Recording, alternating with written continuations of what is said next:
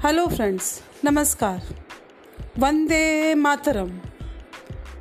As we all know, that today we are celebrating 74th Independence Day. India got independence on 15th August 1947 from United Kingdom. Our freedom fighters fought for independence. On this day, patriotic songs in regional languages are broadcast on television and radio channels. We can see everywhere patriotism. Flag hoisting ceremonies can be seen by us everywhere. The celebration wakes up the patriot inside us, or in other words, we can say the feeling of patriotism across the country.